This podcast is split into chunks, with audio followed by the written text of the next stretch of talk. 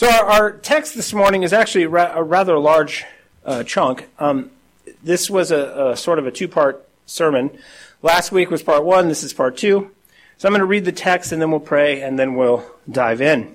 So I'm in Mark chapter 2, verse 23. One Sabbath, Jesus was going through the uh, grain fields, and as they made their way, his disciples began to pluck heads of grain. And the Pharisees were saying to him, Look, why are they doing what is not lawful on the Sabbath? And Jesus said to them, Have you never read what David did when he was in need and was hungry, he and those who were with him? How he entered the house of God in the time of Abiathar the high priest, and ate the bread of the presence, which is not lawful for any but the priests to eat, and also gave it to those who were with him. And he said to them, The Sabbath was made for man, not man for the Sabbath. So the Son of Man is Lord even of the Sabbath. Again, he entered the synagogue, and a man was there with a withered hand. And they watched Jesus to see whether he would heal him on the Sabbath so that they might accuse him. And he said to the man with a withered hand, Come here. And he said to them, Is it lawful on the Sabbath to do good or to do harm, to save life or to kill?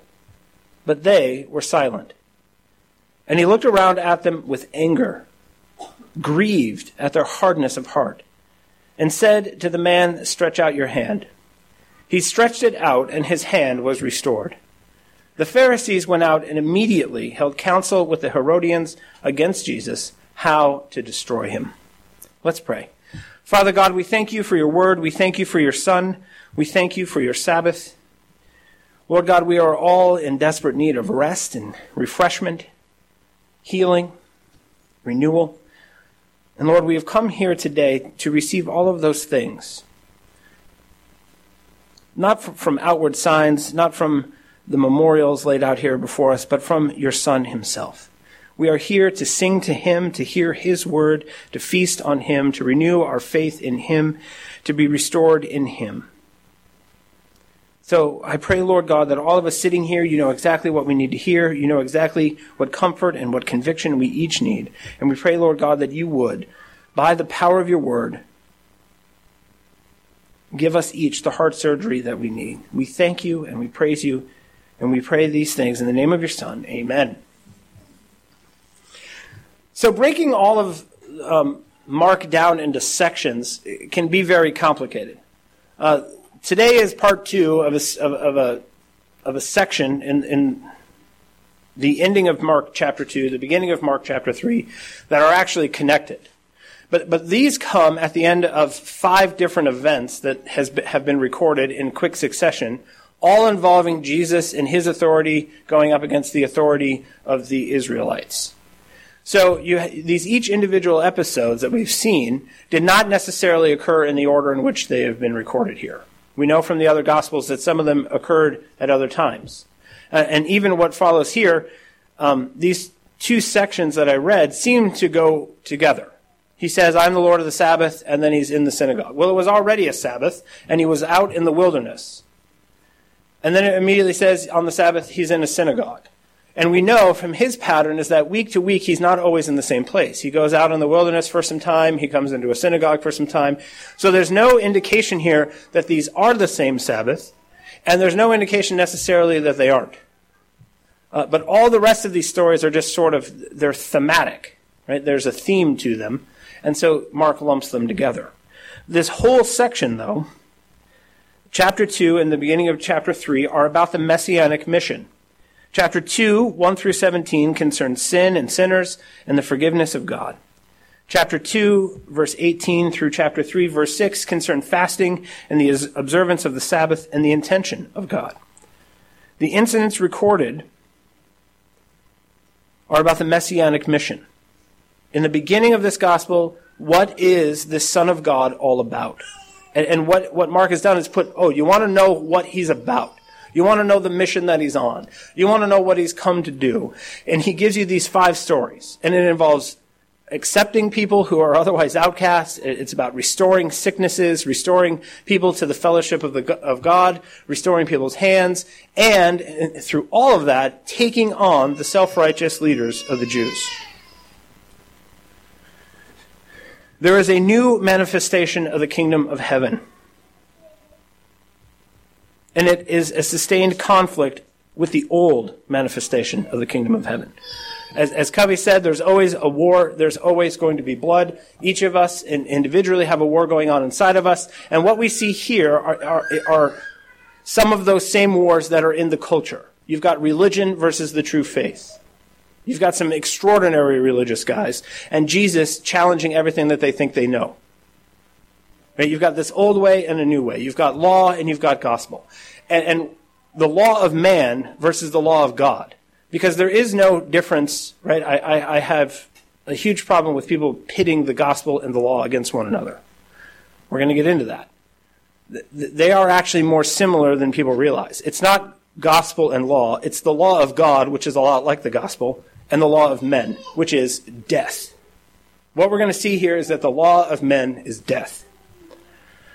Two observances, two observances above all, define the Jewish people. One of them is circumcision, one of them is the Sabbath. Now, the Sabbath began at sunset on Friday and went on until sunset on Saturday. The fourth commandment, the longest of the commandments, enjoins Jews to abstain from every kind of labor, since God himself had rested on the seventh day of creation. Included in Sabbath rest were not only observant Jews, but also slaves and animals, even vegetation, which could not be cut, plucked, or uprooted. The, the whole idea about the Sabbath is that man is supposed to go out and work hard under the Lord, and every, every week he needs to rest. He needs a break. He needs to rejoice in the labor that he's done. And, and it doesn't matter in, in the nation of Israel if you're a Jew or not. If, you, if you've conquered slaves through war and it's a bunch of Moabites, you're st- still supposed to give them a Sabbath rest. You don't make your slaves keep working while you lay in a hammock all Sunday. Right? That's not the idea here. You're supposed to give your slaves, you're supposed to give your animals, you're supposed to even give the field a break once a week. The whole idea is to, is, and that encourages life. To rejoice in the abundance that God has provided, to rejoice in the work that He has given our hands to do, it, to encourage life. It's a gift. He said, Here, don't work nonstop. Once a week, take a moment, like I did, to look upon the work that you have done and to rejoice in it. The Pharisees, however, right? The, the status of the Sabbath. The Sabbath actually sets the people of God apart from everyone else. It, it's a good and glorious thing that says, okay, you're my distinct people. I've given you these regulations about the Sabbath. And, and in the hands of the Pharisees, right, they're all about the status of it, not the gift of it. They like that it sets them apart. And, and what they've done is they've, they've doubled down on the law about the Sabbath to set them apart even more. Let's make this distinction as distinct as possible. We don't want to look, sound, work, rest at all like the people of, of the, of, of the nations, the nations of the world. We want to be completely distinct from them. Right? They're not using the Sabbath to, it, it's not a tool in their hands to give peace to people. It's not a tool in their hands to teach people about what God is really like. It's a tool in their hands to make sure that everyone knows they're the people of God. Everything that God has given them is supposed to be missional, including the Sabbath, but it's not missional to the Pharisees. It's not missional. Now, we're going to go back and review for a moment last week, just a little bit, so that um, we remember what's going on. Because these two stories are distinct, but there's a lot of similarities between them. And, and I, I want to highlight a few things before we get to the withered hand. Because the withered hand is really the key to this whole thing. The action of the disciples in plucking heads of grain as they passed through a field on a Sabbath walk provoked the fourth controversy recorded by Mark. The action itself was wholly legitimate. There's absolutely nothing wrong with picking grain as you're walking on the Sabbath. Deuteronomy 23:25 says this, when you come into your neighbor's standing grain, then you may pluck the ears with your hands, but you shall not bring a sickle into your neighbor's standing grain. Okay? If you're walking along and you need a snack, there's grain. Thank you, neighbor. I'm going to have me a snack. Now, what you're not supposed to do is go get a bag and a sickle and load up your cart with all of your neighbor's grain and take it home with you. that is a no-no. It doesn't matter what day of the week you do that on, that's not okay. So what, what the, right, here's the, the Lord is with them. Do you think if they were breaking the Sabbath laws, Jesus would stop them and say, hey guys, come on now, get your act together? No, he's walking along because he is the Lord of the Sabbath. He's the Lord of rest and refreshment. You guys need refreshment? Get some refreshment. Peter, put the sword away. We're not going to take any with us. We're just going to eat now. Okay, calm down, and then we're going to move on. The disciples' conduct came under the critical scrutiny of the Pharisees, who you remember are hiding in the bushes watching them. Why are the Pharisees out in the fields where they are? It's weird, creepy. The action of plucking grain was interpreted broadly as reaping.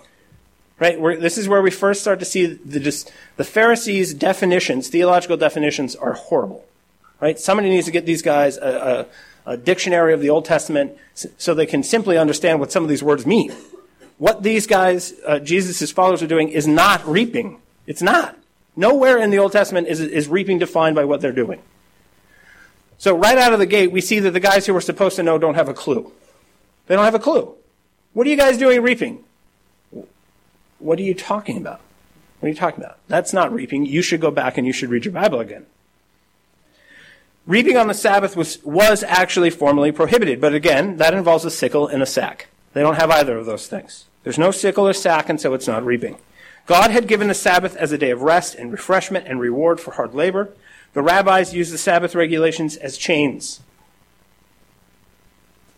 They're not about freedom. And they add link by link to this chain until it's so heavy and so big that they can wrap up the entire nation of Israel, and there is no Sabbath freedom. And, and, and the lengths to which they would go, and when I say add link to link, I, if you ripped a garment, you were not allowed to sew it. You could put one stitch in it to make sure that the tear doesn't continue, but otherwise you had to leave the garment. Right? So you're just walking around with a big hole in your shirt if, if, if, you were tying your sandals and you accidentally tied a knot, it would be working on the Sabbath to untie the knot. So how am I supposed to get my sandals off? Well, sleep in them, buddy. It's more important, you know, untying a knot. And I, I said last week they had to count their steps. If you go 1,999 steps, under half a mile, you have not traveled on the Sabbath. You're fine. So they were able to add link upon link upon link and think, think. And here these guys are, so into this these regulations that they're hiding in the bushes watching you to make sure that you don't break any of them. Does this sound like refreshment? Does this sound like rest? Right? Kids, check the window. I got a knot. Make sure there's no Pharisees outside in the bushes because I got this knot in my sandal and I really don't want to sleep in them again.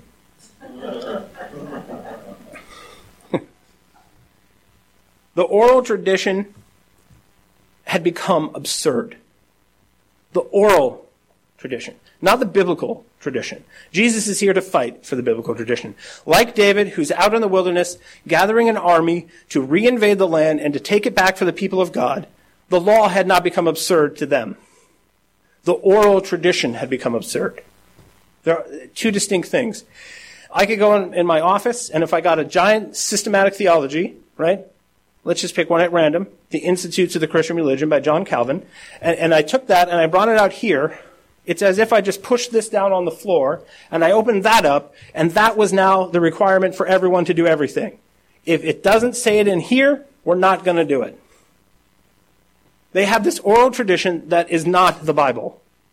And, and, and it's a gift. Every, the, the, the actual tradition is a gift that they have taken, cut and pasted, added a bunch of their own stuff. It's like the Jefferson Bible. Have you guys ever heard of the Jefferson Bible? Yes, Jefferson hated miracles, and so he actually took the Bible and cut out all the supernatural parts. And you can get it, and, and it just, it really, it, weird, it reads like a weird Sunday school lesson through the whole thing. Kind of like, man, this is strange. Because without the miracles and the supernatural stuff, all the teaching doesn't really make a lot of sense. And so what, what they have is this oral tradition that has nothing to do with, with the actual tradition, and they're using it to hold everyone in bondage. It, it's exactly the same in the Reformation. When you went to church then, you, were, you didn't participate in the service, you watched it. And a bunch of guys wearing funny clothes and funny hats would speak Latin the whole time, and you would really have no idea what was going on, and you weren't holy enough to participate in it. It's the same thing with these guys. It's the same thing with these guys. The rabbis literally endeavored to offer a rule or at least a precedent for every conceivable Sabbath question. every conceivable Sabbath question. That sounds exhausting.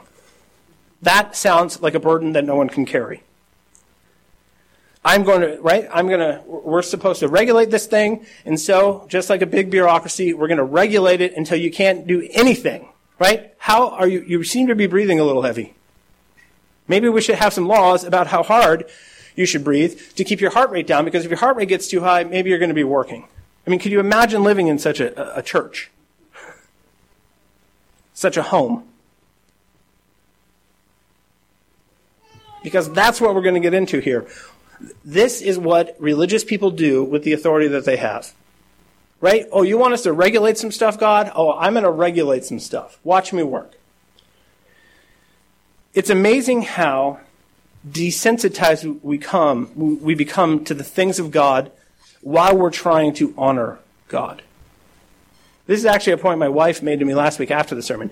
So if you go back to the Adam and Eve story, and, and, and God says to Adam, Don't eat the apple or you'll die. Adam is very nervous about this now, and so what he's going to do is he's going to add a level. Don't touch it either.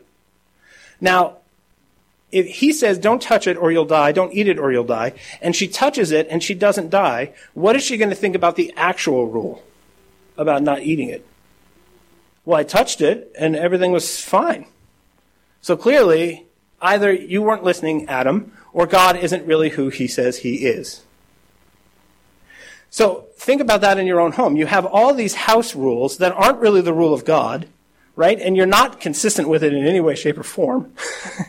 and, the, and you're breaking it here and you're breaking it there. And over time, what are they going to, th- your kids, your wife, your, your siblings, what, what are people in your home going to think about the actual rules?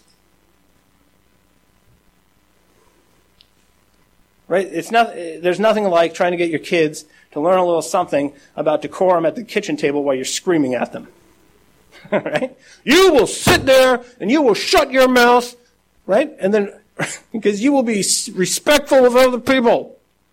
You're like spilling things all over the table. And they're like, oh, okay, gotcha. Gotcha.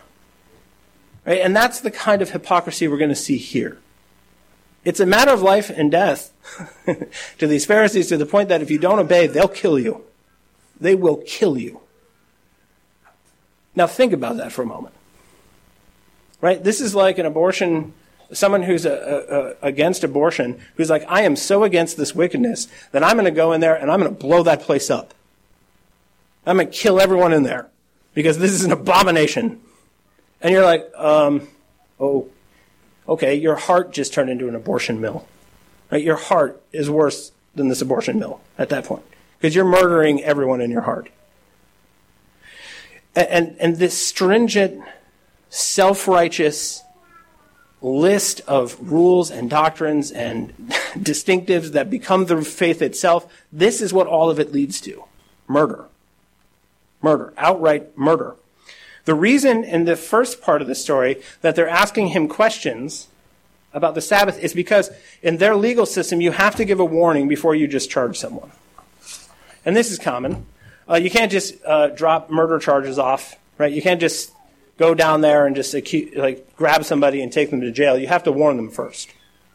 Or say, hey, listen, we know there's a lot of rules and it's hard to keep track of them all. I want to just put you on notice. That's why we're following you around. We're dying for an opportunity to put you on notice. And we're going to put you on notice now that we're watching you, buddy, and you're not following the rules.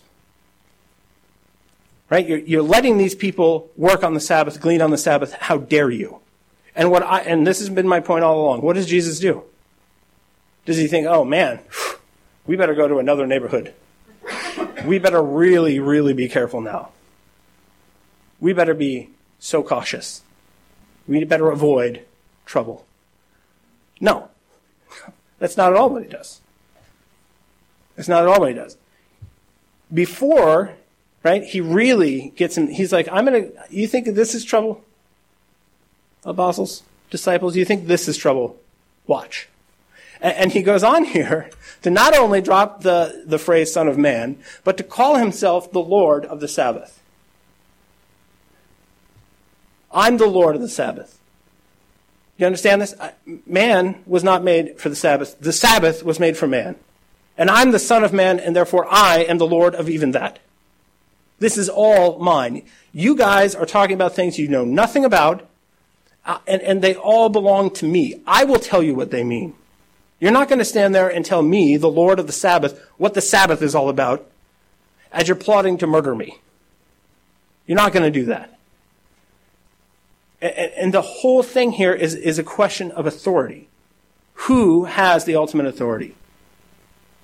Who should the people listen to? Jesus or these Pharisees? Who is the man of God and who is the, are the sons of Satan? Because again, there's this warfare. It's nonstop. It's nonstop. So let's go for a moment now into this story about the withered hand. So I'm going to read it again just so that it's fresh in our minds as I begin to talk about it. Again, he entered the synagogue, and a man was there with a withered hand, and they watched Jesus to see whether he would heal him on the Sabbath so that they might accuse him. They're not there to worship. These are such pious guys, they don't even go to church to worship. They go to church to keep track of what everyone else is doing. Think about that for a second. Oh, I noticed you weren't there last weekend, right? We just can't wait to go in our car and text that guy and be like, hey, where were you, dude? Um, you, so the question is, were you there because you were worshiping, or are you just there keeping track of everybody else? Oh, did you see so and so and how they weren't talking to their wife? Did you see that? Right? Has that ever happened? Anybody ever got in the car afterwards and you're kind of going over what did or didn't happen with other people? And, and my question to myself is always like, you know, I wonder if I was listening at all. I wonder if I was listening at all. So these guys are there, and they're not there to worship God. They're there to stand in judgment of others. And Jesus said to the man with the withered hand, Come here. Now, th- this is interesting because come here is a, is a modernization. What they would have as a synagogue is there's, it's like a theater in the round. Okay, Jesus and the other leaders are in the center, and, and you have the, and it's a circle around them like an amphitheater right? But that goes all the way around, like a, theater around. If you've ever seen it, and so he's calling the guy down from the back down to the center of the of the whole place. The guy with the shriveled hand, who who he might not even actually technically be allowed in there, depending on what's going on with the hand. But there he is. He's hoping to get a little get close to Jesus, and Jesus calls him down into the center. And Jesus said to the Pharisees, Is it lawful on the Sabbath to do good or to do harm, to save life or to kill? But they were silent. They didn't answer the question. And he looked around at them with anger, grieved at their hardness of heart, and said to the man, Stretch out your hand. He stretched it out, and his hand was restored. The Pharisees went out and immediately held counsel with the Herodians against him, how to destroy him.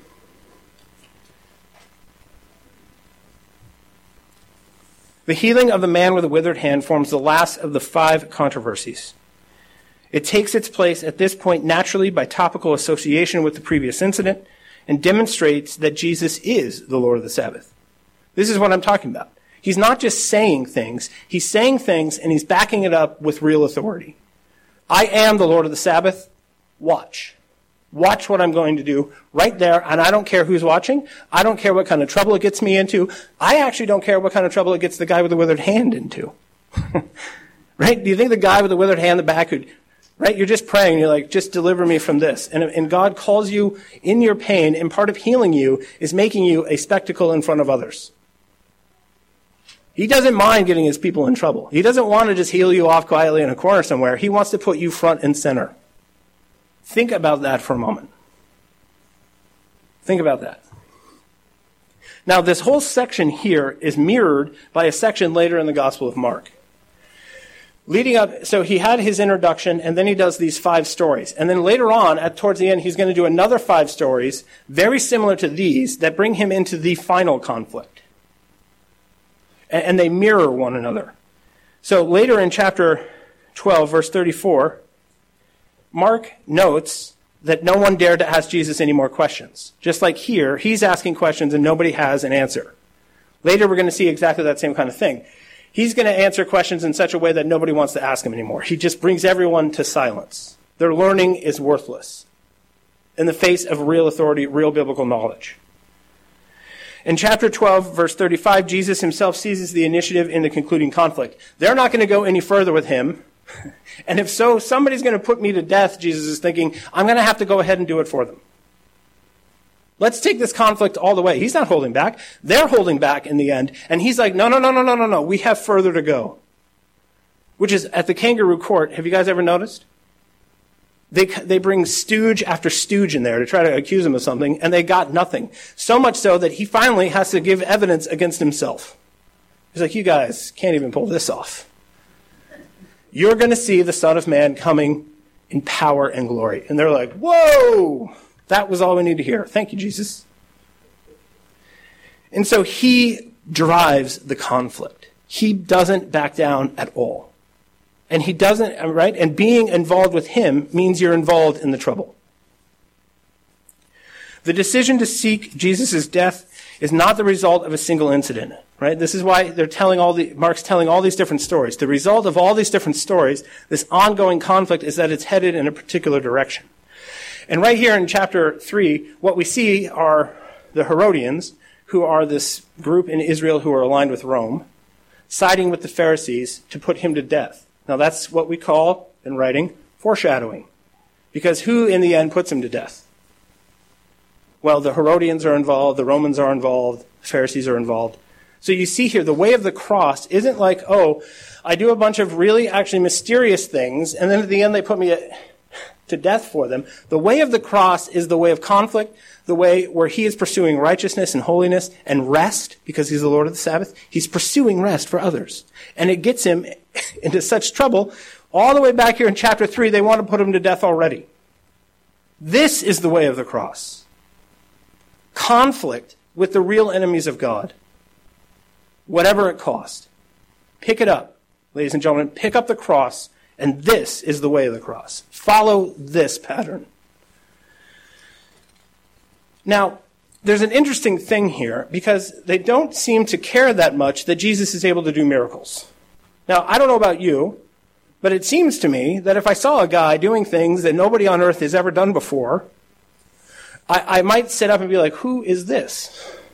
Right? It would testify to who he is. But as, as we've always pointed out, uh, Dean used to point this out all the time. No miracle ever caused someone to believe. The miracles themselves don't cause anyone to have faith or not. The, the, it, what it does is it just exposes who already believes in him and who doesn't. Nobody was ever converted because of a miracle. I mean, they clearly are like, wow, that guy can touch leprosy and not become a leper, but whatever, who cares? I'm just here to get evidence against him. Uh, the guy who can do that, I don't, I don't know if I'd want to take him to court. I don't know if I'd want to get in too much of a scrap with this guy. But they, but he has mocked their God, the oral tradition. And so nothing is going to stand in their way now. Nothing is going to stand in their way. One of the other things is that in his day, there was lots of work that you could do six days out of the week that you weren't allowed to do on the Sabbath. So he gets into trouble on other times for performing things on, on Saturday, on the Sabbath, that he could have just waited to the next day to do because they have this whole law about this. You, if you dislocated your shoulder and it's not life threatening, they would be like, okay, well, healing you would actually be a, vi- a violation of the Sabbath. So sit over here, and in eight hours, I'll set that for you. That's absurd. That's absurd. And so part of it here, and, and, at other times to make the argument, but they're so angry right now that they don't even make this argument that they make at other times. Why don't you just wait until tomorrow? Because, and, and the point is, Jesus is saying, you don't even understand what this day is all about. It's not about not doing it, it's about doing it. It's about giving relief to the person who needs relief. It's about giving rest to the person who needs rest. Bring me your dislocated shoulder because that's horrible, and that's a result of the fall, and the Sabbath is all about undoing the fall. Bring me the people who are sick. Bring me the people who are not doing well, and I will heal them. Jesus commands the man with the withered hand to come down, and he asks this question Is it, what, what, what is this day for? What is this day about? Death or life? Doing good or doing harm? And they have no answer for him. None. I, am sure they're sitting there racking their brains, thinking about the oral tradition, thinking, man, nobody really covers that. Yeah, it's called the Bible, folks. and the Bible is very clear, right? Even on the Sabbath day, if, if, your, if your animal falls into a ditch, you're supposed to help it. How much more a man with a dislocated shoulder? Right? What is the Lord of Sabbath about? He's about bringing rest and restoration and joy. How happy do you think this guy with the withered hand is, even though everyone's staring at him in dumb disbelief? How happy do you think he is that his hand is better? Now that's the point of a Sabbath, right? Versus what the Pharisees want, which is everybody looking out the window to make sure they're not watching them untie their knots. Right? What, these are the two kinds of Sabbaths you have. Which one sounds like the God of the Bible? It's a rhetorical question. Sabbath rest is about unconditional love. It's a, right? This is what he's using all of his authority for, is to give people a Sabbath rest that is beyond simply the day of Sabbath. Because he's come to undo all of the dislocated shoulders, all of the withered hands, all of the leprosy, all, to forgive all the sins. This is what this whole section, these five stories, is about what he's coming to do, which is to give people real rest. Real, true rest. Proverbs 3:27 says, "Do not withhold good from those to whom it is due when it is in your power to do it." Now the responsibility of the Pharisees is to f- make that fit with their Sabbath regulations. Because when it comes down to it, you can't have a systematic theology that leaves parts of the Bible out of it. Well, that's contrary to what we have been saying for 700 years, and so we're just going to ignore that. Do good to those who need it when it's in your power to do it. That seems like a universal principle, doesn't it? It doesn't say anything about not doing it on the Sabbath. And, and this is, right, I'm, I have a bookshelf of systematic theologies, don't get me wrong. But this is always the problem with them. You can't fit the whole Bible into them because if you could, the Bible wouldn't be the Bible anymore. And, and once you get to the point, I just caught myself doing this the other day, right? You're reading a systematic theology and there's all these verses in there and you're just reading the systematic theology. And I thought, when, at one point did I stop looking the verses up?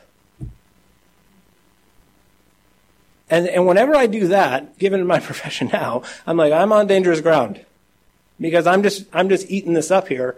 And, and is this actually what the scriptures say? Because the oral tradition, the systematics, the hermeneutics that we're using aren't the thing that save us and quickly become the idol itself. And, the Pharisees have got it all wrong. It's the tradition that they're upholding. That's their God because whatever you defend, whatever you're willing to go to war for is the God that you're serving. When it is in your power to do good, do it. Jesus refused to observe the traditional rules because he thought they were nonsense. The doctrines of the people of God were contrary to the Word of God. And that is something in every age that every person who believes in the Bible has to deal with. Because uh, you've never sat down and written a systematic theology. However, over your lifespan as a Christian, you have collected information in your mind in which you interpret what you're reading. And what, and, and you, you don't, right? It's not published by P&R. It's not published by Canon Press, you're systematic. It just walks around in your head. And, and what we all need to realize is that for us, it's just the same as the Pharisees. We have to go back to the Word of God, and what does it actually say? Just reading some random section in Exodus, you might find out something that doesn't fit with the systematic you have. Right? Like the Pharisees failed to deal with this proverb that says, do good to who, who it's in your power to do good to. And then, oh, wait, ooh, you know, that, that's contrary to a great deal of tradition. We better figure out what that means. And when you're reading the scripture, what it does, the scripture is constantly correcting your faulty reasoning, your faulty understanding of what's going on.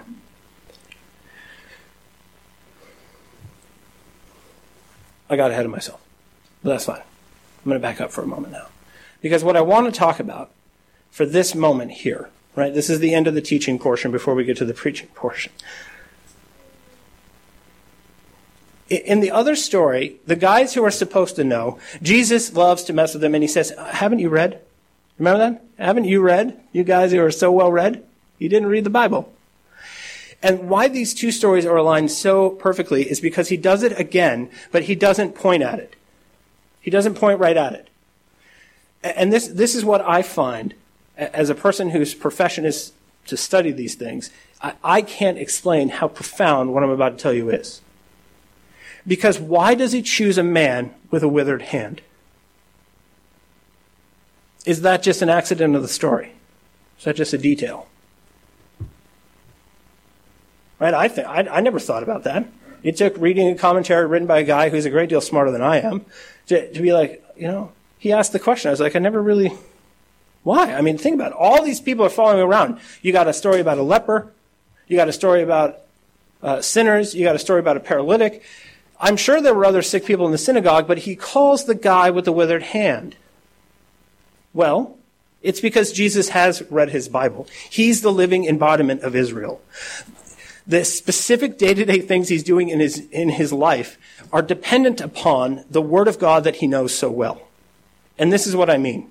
If you go to Exodus chapter 4, verses 6 through 8, we read this. Again, the Lord said to him, him being Moses, okay, this is the part about the bush. It's not about a bush. In Exodus chapter 4, verse 6 through 8. Okay, we've had the burning bush, and now God is talking to Moses. The Lord said to Moses, Put your hand inside your cloak. And he put his hand inside his cloak, and when he took it out, behold, his hand was leprous like snow. Then God said, Put your hand back inside your cloak. So he put his hand back inside the, his cloak. And when he took it out, behold, it was restored like the rest of his flesh. If they, the elders of Israel, do not believe you, God said, or listen to the first sign, they may believe the latter sign. So Moses has to go back and convince slaves in Egypt to take on the strongest military, the strongest empire in the world. And, and Moses is like, listen, God, who am I supposed to tell him is sending me? So he tells them. God tells Moses who, who is sending him. He's like, well, how am I going to convince anyone of this? And so he gives him this sign. I will show who you are, that I've put my authority on you by, by withering your hand and then healing your hand. And, and in Exodus 4, 29 through 31, we read this. Then Moses and Aaron went and gathered together all the elders of the people of Israel. Aaron spoke all the words that the Lord had spoken to Moses and did the signs in the sight of the people, and the people believed. The people saw the withered hand restored, and they believed in Moses. They believed in the I am. Now, what are the, who, who, so then what does that make the Pharisees then? True elders of Israel? They see the withered hand and, and it makes them want to murder the one who did it. But there's more. There's actually, in First Kings, another story that I never really thought about. And, and I mean, it's, it's fascinating that over all this time, this is God is preparing this, all these stories, all these types, all these shadows, and Jesus comes and he lives it out in real time. Here's a story in chapter 13 of 1 Kings, beginning in verse 3. And the prophet gave a sign the same day, saying, This is the sign that the Lord has spoken. Behold, the altar shall be torn down, and the ashes that are on it shall be poured out. And when the king heard the saying of the man of God, which he cried against the altar at, at Bethel, Jeroboam stretched out his hand from the altar, saying, Seize him. And his hand, which he stretched out against him, dried up, so that he could not draw it back to himself. The altar also was torn down, and the ashes poured out from the altar, according to the sign that the man of God had given by the word of the Lord. And the king said to the man of God, Entreat now the favor of the Lord, your God, and pray for me, that my hand may be restored to me. And the man of God entreated the Lord, and the king's hand was restored to him, and became as it was before. So Jeroboam, who's building altars to no gods, who's t- totally abandoned the living God, who is complete idol worshiper, has more discernment than the leaders of Israel. He sticks out his hand to grab the prophet, and God wants to show everyone who the prophet is, and so he shrivels his hand, and then when he cries out to the Lord, he restores it again. Now, in both of those stories, God is doing it on the behalf of the prophet, because God wants to show who the prophet is. Jesus is standing there in the midst, and he's the prophet who does it for himself. How blind, how hard hearted are these men who do not get it?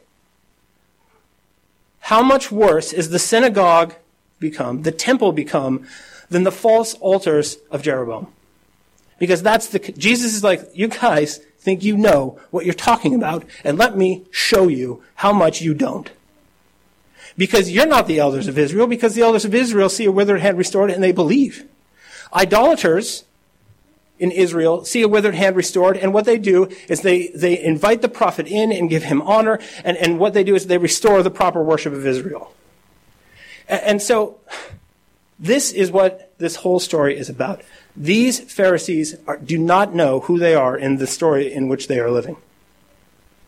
It's not God doing it on behalf of Jesus. Jesus is doing it on his own behalf. Who does that mean he is?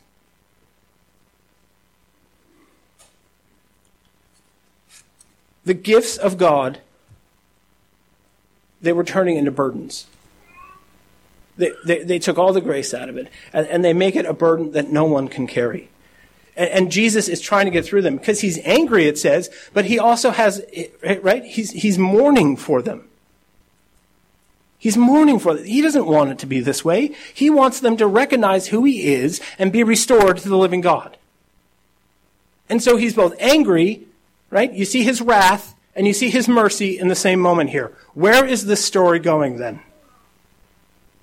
Because they immediately go out with the Herodians. And the Herodians are descendants of Edomites, right? They're Edomites. Don't worry, follow me here. This is the end. They descend from the house of Edom, Edom, whatever, however you pronounce it. Now, if you recall, Herod killed all those babies when Jesus came. Right now, in this portion of the story, Herod just cut off the head of John the Baptist to reward a pole dancer, because that's what she is. She dances so sexy, he's so thrilled by it, he chops off John the Baptist's head and gives it to her. And the Pharisees want to line up with them against Jesus. Because how dare he, how dare he hold the oral tradition in such disregard? This is what it said in Psalm 137, verse 5 through 7. If I forget you, O Jerusalem, let my hand forget its skill.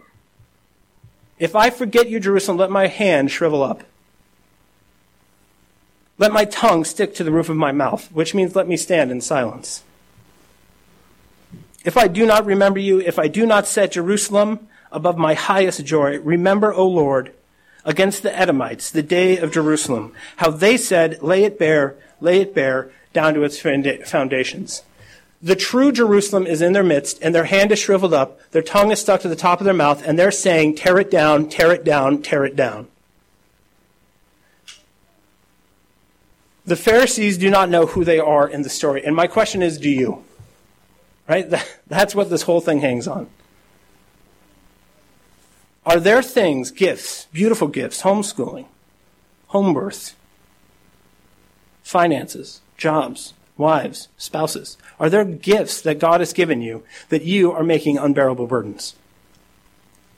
Are you keeping the law in your own home as such that no one can stand up and, hard, and no one can hardly breathe? Do you read a story like this and you think, man, Jesus, how does your righteousness not just break forth at this moment and just burn everyone? Right? Like when they open the ark at the end of Indiana Jones. How often have you sat, sat there? It's happened to me more times than I care to say, and you're thinking, if only so and so was here to hear this. Or you're reading your Bible and you're like, man, I got to send this verse to, that, to this person I know because we don't think we're the ones who need the work. What, what this story should do is it should cause us to get on our knees and say, God, please do not be angry with me. Do not cast me out. Do not let my heart be hard. Do not let my ears be stopped. Do not let my eyes be blind. Free me from myself. Teach me again what it means to have rest in your son to make my life about Him, to make my life about giving that same rest to others. Free me from this bondage of my own religion, that I might truly, passionately take up my cross and follow you wherever you're going to go, whatever trouble you're going to get me into. So often we hear sermons, so often we read the Bible, and, and all it is, is it just turns our heart into a 30 cal machine gun mowing people down. Well, look at that. It says that. Look at that. Man, people are going to burn in hell. And we, right? And our, our kids can't stand up, and our wives are overburdened, and, and, our, and our husband can't do anything right. And, and this law that we have for one another that's man made is keeping everybody down. And, and the only way is to cast it out and follow the one who gives eternal rest. And so as we go here from here today, pray, pray that God would not be angry with you, but that he would continue to show you the same mercy he always has, that he would continue to open your eyes, that he would continue to grip your heart so that you will not be a murderer for the sake of his gifts, but that you would follow him passionately, completely, fully. Amen. Father God, we thank you for your word. We thank you for your Sabbath. We thank you for the Lord of the Sabbath who gives us rest. I pray, Lord God, as we go from here that you would indeed teach us by your unconditional love how to love. That you would teach us by your Sabbath keeping how not only to keep the Sabbath on Sunday, but how to make it a way of life. Please, Lord God, let us be unburdened and let us be, through the ministry of reconciliation, those who go and unburden others. I pray, Lord God, that you would have mercy on us, that you would clothe us in righteousness, that you would restore us in your Son, and that you would be pleased with us in him. In whose name we pray, amen.